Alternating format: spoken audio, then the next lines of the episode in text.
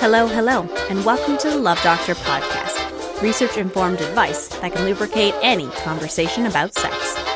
My name is Leah Tidy, and I'm glad to have you here. Today on the show, I answer your questions about romantic versus sexual relationships and how we can balance both, as well as what good communication actually looks like. Also on the show, I'm doing something just a little bit different. Instead of an interview, I'm going to share a bit more about what I do and how the heck I even make money as a sexual health and arts based researcher. I'm attending a conference this week, and I thought it was a great opportunity to share a bit more about what I do and how I got into this line of work. But first, today in sex. The other day on Instagram, I got this message Hello, beautiful. Sorry to intrude on your privacy. I got attracted to your profile and I'm interested in becoming your sugar daddy, if you don't mind. I'm willing to assist you financially with bills, shopping. Hope to hear back from you soon. Well, I don't actually know if this guy sounded like this, but this is my interpretation. Sadly, this sugar daddy did not hear back from me soon because I wasn't interested in being his sugar baby. A sugar daddy, who doesn't have to be someone with a penis, but predominantly that's the arrangement, well, they pay for a sugar baby's lifestyle. That means they often help pay for school, bills, clothes, whatever. Now, in exchange, and obviously this changes in each relationship and negotiation, but often the sugar baby, which this guy was hoping was going to be me, will provide sexy photos, companionship, sex, what have you. There are even websites where folks can get connected to facilitate a sugar baby slash sugar daddy relationship. And for a lot of folks, that can actually be a really important relationship for a variety of reasons financial and otherwise. But what I want to talk about is the unsolicited offerings for someone to be my sugar daddy. Now, when you're someone who talks about sex for a living, people can make certain assumptions about you. That you're into kinky sex or that you're always down for a new sexual adventure. That it's okay to make unwanted advances on you because you talk about sexuality as your career. But this is a huge issue that a lot of folks encounter who research, study, or teach about sexuality. This actually came up in a conference I attended last year called the Canadian Sex Research Forum, and I was shocked to hear about the rates of sexual harassment amongst colleagues who teach and research sex. Now, people feel that they can come up to you and say anything they want because, hey, you're game, you're a sex researcher, right? Well, not quite. On this podcast, I do want to hear your questions. I want to hear your concerns, the things that, that you've been wondering about. But making sexual advances on me because of what I do? Yeah, no, that's not okay. I kind of expected comments because of being open about who I am, especially online, and it can embolden people to say things that they probably wouldn't say in real life. Now, 99% of the time, the messages that I receive are awesome, but just wanted to share that it's not all peachy keen all the time. So this message was fairly tame, but I can assure you that there have been plenty, and this is definitely not the last. All to say, if you are someone who is looking for a sugar daddy or wants to be a sugar baby, have at her. Make sure you do it safely. But just so you know, I'm not interested. But now, let's get to your calls.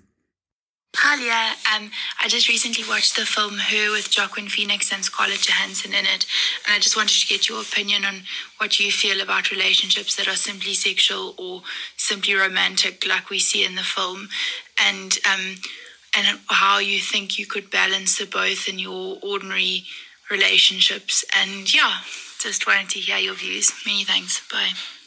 I really enjoyed the movie Her with Joaquin Phoenix and Scarlett Johansson because it calls into question about what we mean by relationship and really the future of artificial intelligence in relationships. And especially now in terms of COVID, when many of us are having to get creative in how we stay connected, I just think it's a really interesting movie for us to return to, even though it came out seven years ago. So for those who haven't seen it, Her is about this lonely man named Theodore, love that name, played by Joaquin Phoenix, who is just finalizing his divorce. He decides to get an AI operating system that helps him in all of his daily tasks. Think Siri, but you know, like a million times better. And the voice of the operating system, named Samantha and played by the wonderful Scarlett Johansson, is charming and obviously very intelligent. Now they end up falling in love, and Theodore, he, he, kind of struggles with feeling like super happy that he's like found love again after his divorce, but also like the judgment from the outside world and also his own shame about being in a relationship with an operating system. Okay, so in order to dive into your question caller, I will have to include a few spoilers from the movie. So if you haven't seen it, be warned. Or you know what, just pause this, go watch it now, then come on back to this episode.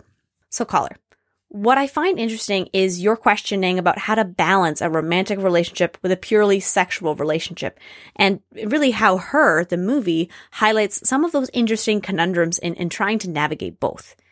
Now, while Theodore and Samantha, they have a really strong romantic relationship and they even have sex with each other through talking and describing what they'd like to do to each other, it's not the same as having a living partner who you can see and touch. It's actually pretty like Black Mirror esque without being quite so depressing. And it actually asks us to consider what is important to us in relationships. What do we actually value? Now I'm going to play just a brief moment from the movie because it's just this beautiful, wonderful moment, and it shows how we can communicate with our partners, AI or otherwise. Hi. Hey, Samantha. Can we talk? Okay. I'm so sorry. I don't know what's wrong with me. I think you're amazing. I was starting to think I was crazy. You were saying everything was fine, but all I was getting from you was distance and anger. I know. I do that. I did the same thing with Catherine, too. I'd be upset about something and not be able to say it, and she says that there was something wrong, and I'd deny it. I don't want to do that anymore. I want to tell you everything.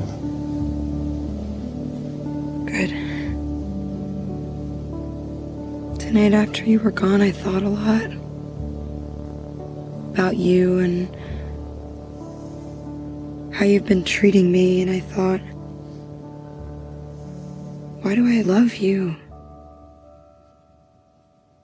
And then I felt everything in me just let go of everything I was holding on to so tightly, and it hit me that I don't have an intellectual reason. I don't need one. I trust myself, I trust my feelings. I'm not going to try to be anything other than who I am anymore, and I hope you can accept that. I can. I will. You know, I can feel the fear that you carry around, and I wish there was something I could do to help you let go of it because if you could, I don't think you'd feel so alone anymore. You're beautiful. Thank you, Theodore. I'm kissing your head.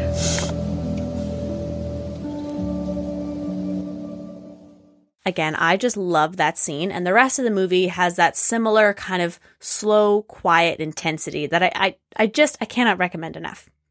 Now, in the last episode of the podcast, I talk about folks who are demisexual, which is along the asexual spectrum, and how they require an emotional connection before feeling sexual desire towards someone. So the foundation of emotional connection is a priority, and sexual expression can take a variety of forms.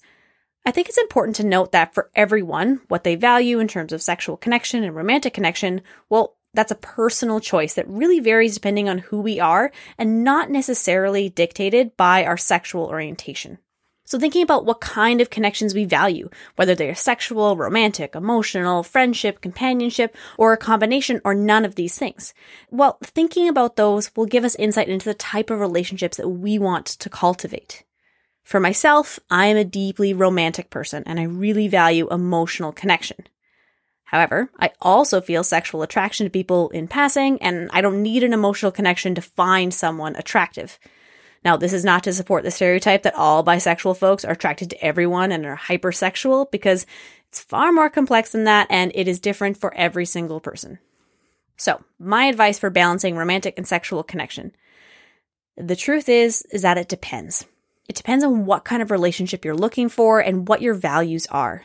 But what I see happen quite often is folks getting into relationships with different ideas on what they value, but they never explicitly discuss it. It's easy when we're in the honeymoon phase with a new sexual and or romantic partner to just find everything about them amazing, to spend long hours gazing into each other's eyes and thinking that everything that they do is just spectacular. And in this, it's really hard to have more honest conversations about what kind of relationship we want. It's difficult to do and, and it's scary to be vulnerable, especially early in a relationship. But the sooner we know what we both value in a relationship, the sooner we can decide if this is a relationship we want to invest in. Now, for example, early in Levi and Mai's relationship, I was quite bold. Now, that wasn't my usual style, and it took me a lot of practicing throughout our relationship to clearly state what I want, and this is something I am still learning. But I'm really glad that I laid out some of my fundamental values that I had, regardless if our relationship was going to last a month, years, or the rest of our lives. Anywho, I was quite bold and I told Levi two things. First, I didn't care about marriage, but I did want to have children. That was something that was a non negotiable for me. Second, I am bisexual, and that at some point I wanted to pursue a longer relationship with another woman or someone with a vulva all of my previous long term relationships had been with men, and it was really important for me to be clear about what I wanted. And he was like, okay, sounds good. But like the babies and such, not like right away, like we got time. and yes, I assured him, yes, there's still plenty of time. And really, that foundation of honesty, that has really set the tone for our relationship. Also, side note, when we first started dating, we both went to the sexual health clinic together and got tested for various STIs. And I just think that was really important to state from the beginning that we were like, I'm so excited to have sex with you and to be in this relationship that I want to get tested. I want to know that we are like good to go. Anyway, highly recommend. Definitely can still be something tricky to negotiate. Now, the last thing I want to say about her is that I think it also gives us insight into polyamory as well. It gets us to think about what it means to have multiple partners and how it, it shakes that social norm of monogamy and only getting our emotional, romantic, and sexual needs met from one person. I think there's an overemphasis on romantic relationships being the only important relationship in our lives, and it dismisses the importance of a friendship, a family connection with our biological family, with our chosen family, and really folks who generally make us better and who make us who we are. I've been gathering your questions about polyamory because I'm going to do an entire podcast on it. So if you know of someone I should interview, or if you have a question for the show, send me a voice memo to the love doctor podcast at gmail.com or even a voice recording through Instagram message is great to at dr.leotidy. Let's take another call. Hi, coming here after episode 13, which I clicked on because of demisexual and Levi. It was an awesome episode, and I love that you gave a shout out to the listeners who made it to the end. I really appreciated your and Levi's thoughts about representing your lifestyle, acknowledging privilege, but also talking about value spectrum centric dialogue. I have a bunch of questions, and I hope that you might be able to cover some of them sometime. You talk about having good communication and having a good example of a supportive relationship growing up. But can you elaborate more on some of the best practices, behaviors, discussions with partners or potential partners that demonstrate good communication and support? I'm curious if you and Levi share the Patreon account or if you have one specific for you, because I would love to support. I really hope that some of these questions will be answered. Uh, very hopeful. I have been able to have the privilege of having some of these kinds of discussions with a bunch of lovely ACE and arospec people on a Discord that I'm a part of, and I love seeing the more allo perspective as well. So thank you so much, and best of luck for your future endeavors, and I will continue to listen in. Thanks so much. Thank you so much, caller, for your questions and for your really kind words regarding the last episode and my interview with Levi. It was actually a lot of fun recording it, and I hope it gave you some insight into our relationship, but also the work that we do. So, for your first question, telling folks to have good communication and then not giving them examples, yeah, that's that's not great. But it's also hard to give examples when you're not in person. A lot of my training as a professional theater artist and as an academic it's in working with folks in person and using different theater techniques to practice communication in different scenarios so that we can feel more prepared when they happen in real life. But here's my advice on how to foster good communication with a partner or potential partners through a podcast. So let's do it. So good communication requires practice and we should try to use it in all aspects of our life. I think especially now with COVID, we're relying more and more on our words and our body language because Sometimes, depending on what kind of relationship we're in, or if we're having to have conversations online or over the phone, then we can't see each other clearly. We can't rely on our bodies to do a lot of the communicating that happens. Now, even a simple task of cooking breakfast together, that can offer an opportunity to practice support and communication in our daily lives. So for example, I say to Levi, I'll make the tea. Could you please put the toast on? And by clearly communicating that we are doing these different tasks, but are working towards a common goal, that's really helpful in terms of our own relationship, but also practicing how we communicate with each other. And the nice thing is, is that we're practicing in a way that's in a low stakes thing. We're making breakfast. If I mess up the tea, okay, who cares? If the toast gets burnt, oh well, that's okay. But the nice thing is, is that we get to practice in a low stakes environment before we get into more serious or emotional conversations. I also try to incorporate ways that I appreciate Levi and other important people in my life by really recognizing what they do. So something really easy, such as Thank you for doing the dishes. Or I appreciate you listening, even if they're just listening about mundane things like how to get stuff from my old computer to my new computer. Trust me, that was a, that was a whole thing. Anyway, those demonstrate that I value that person and what they do. It sounds super cheesy. I know. There's actually a great article in Psychology Today that talks about doing mundane tasks together and talking about how sharing those little details in our day to day life that can actually be a really important part of building healthy communication. It's also an important part of, uh, of creating that sense of closeness with our partner or partners. Now, I've linked it in the episode description, and I was happily surprised to see that my personal experience was reflected in what research has shown builds strong relationships. Now, what is overlooked a lot is listening to each other and paying attention to what someone is telling us. We've all heard the, I'm fine and know that no, everything is not fine because our words may say one thing, but our bodies and our tone are saying something completely different.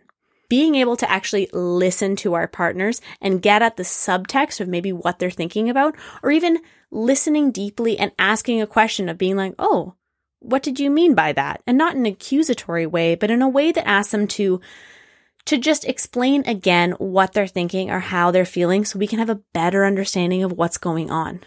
I'm not asking you to be a mind reader, just to listen more deeply. And that means not being on your phone at the same time you're listening to someone. Now, if you're not into reading articles and would rather just watch something, then I highly recommend watching Schitt's Creek. Not only is it an amazing Canadian made TV show, it also cleaned up at the Emmys. It's also super queer inclusive and it demonstrates how to actually communicate. Now, unlike so many other TV shows where people are either like having sex and gazing deeply into each other's eyes or they're yelling at each other, this show actually shows what it means to communicate as a family with friends, but also in our intimate relationships. So really, I cannot recommend it enough. Okay. And so to your second question, caller. No, Levi and I do not share the Patreon that he has for his YouTube channel, but it undoubtedly benefits both of us since we share all of our finances. Now, I definitely help out on the YouTube channel and I love being a part of the videos, but it's Levi's full time job and it's his creative endeavor. Now, that might be changing though as the channel evolves over time and I might get more involved, but you'll just have to wait and see. Now, at the moment, I do not have a separate Patreon. I don't really have plans for starting one soon. This is actually a great segue into the next part of the podcast today because it relates to what the heck I do as a sexual health and arts based researcher and how I make any money doing it. Now, first, I don't make any money doing this podcast. This is a side gig that I really enjoy doing, and it has helped me to stay up to date with current research and to stay connected with you, the folks who don't live in my household, but the folks that I care about and I want to hear from. It really is one of the highlights of my week to work on this show, and so I do hope you're enjoying it. If you have feedback for the podcast or you want to send in a question, please feel free to send me an email or a voice memo to the love doctor podcast at gmail.com or send me an Instagram message at dr.leatidy. Also, I mentioned in the intro of this podcast that this week I'm taking part in a conference called the Canadian Sex Research Forum. Now, I attended it last year when it was in Victoria, and it was basically one of the best conferences I've ever been to. Even though it's online this year, I'm really looking forward to it. I'm presenting a poster about my research called Have You Ever Talked to Your Grandma About Sex? And you better believe I've put a link for it in the episode description. Now, as an academic, it's part of my job to go to conferences and to share the work that I'm doing with folks in my field and to make connections with folks who I might want to work with in the future. Now, as a young scholar, or sometimes they'll call us emerging scholars, I think of it kind of like sexual debut. I'm making my academic debut, but I digress. Anyway, it's been a really important learning opportunity for me over the years, and I'm really excited for this one in particular. However, there seems to be this misconception that academics get paid to go to conferences and that we fly all over the world presenting at them. Sad to say, this is not true basically like 99% of the time, unless you are the very special keynote speaker, you don't get paid, but rather you pay to go to these conferences. And that includes accommodation, travel, conference fee, food, etc. Now, there is some funding that you can apply for through your university, but most of the time it only covers like some of the costs and it doesn't actually cover the whole thing. And normally you don't get any money until after you've come back from the conference and then you submit your receipts.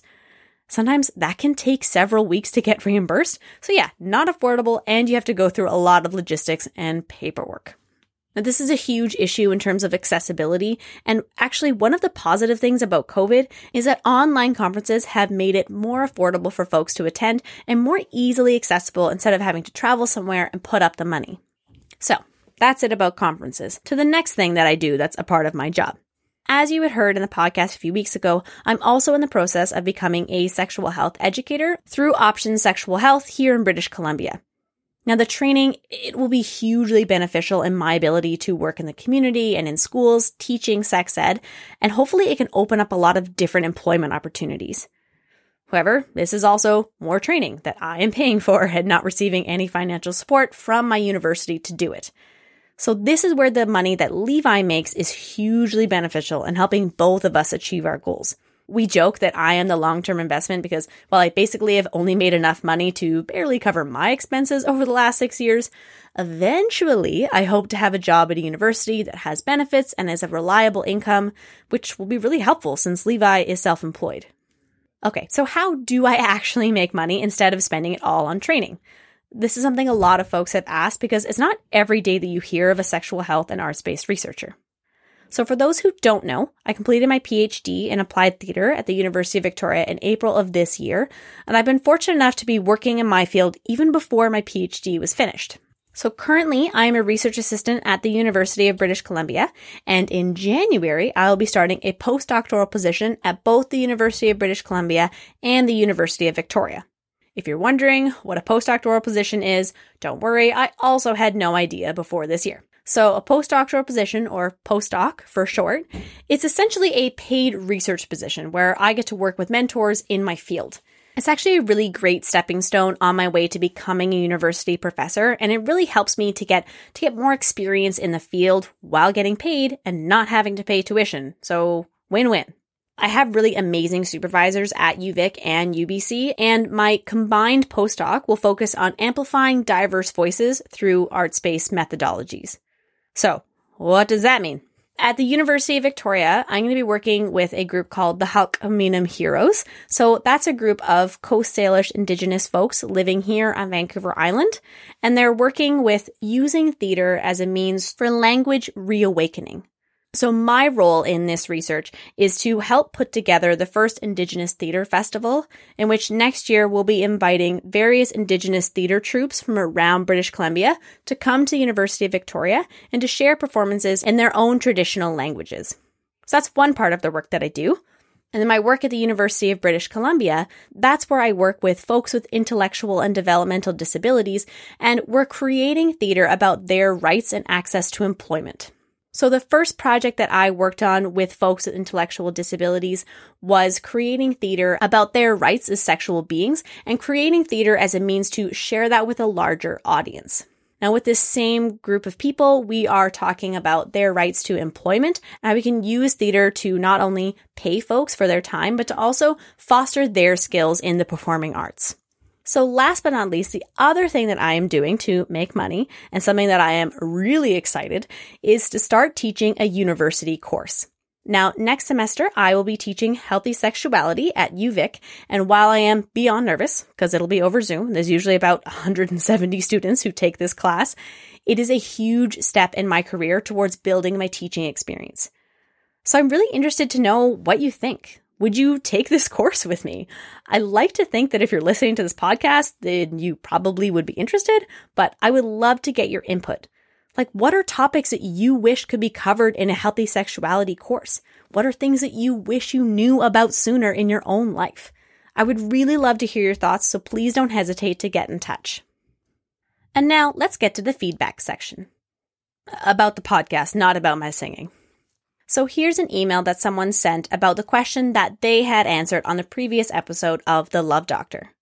They say, Hello, Leah. I listened to the new episode this morning. I want to say thank you so much for answering my question. You have no idea how much that means to me. It was weird to hear my voice on your podcast. Honestly, a little scary, but comforting that no one knows that the person talking is me, except for you and, well, I guess me. Now, hearing me say my question out loud and then on your podcast is very strange because I've never said it out loud before. I didn't have any expectations or ideas of what advice you would give me, and I'm really happy how you responded. I actually started to cry when you said that I should try practicing personal empathy. It was moving for me, and I think that it hit more parts of my life than just the one on my identity. I like that you pointed out about how sexuality is not something I need to decide now. It's a lifelong process and experience. You hope that your advice would be helpful for me, and it was. I will continue to carry it as I search, read, and discover more about who I am. Thank you so much, Dr. Tidy.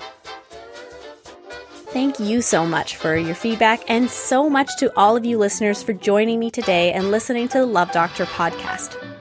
Next week on the show, I share my interview with Crystal Kennings, a menstrual wellness educator who is also a good friend of mine. We talk about cycle awareness and how eating a plant based diet, it might just lead to a better sex life. Now, if you have questions that you want to ask, send a voice memo to the Love Doctor Podcast at gmail.com, and I will do my darndest to get it on the show. You can also check me out on Instagram or Twitter, and if you like what you're hearing, don't forget to leave a review. Till then, folks, stay healthy, stay safe, stay consensual.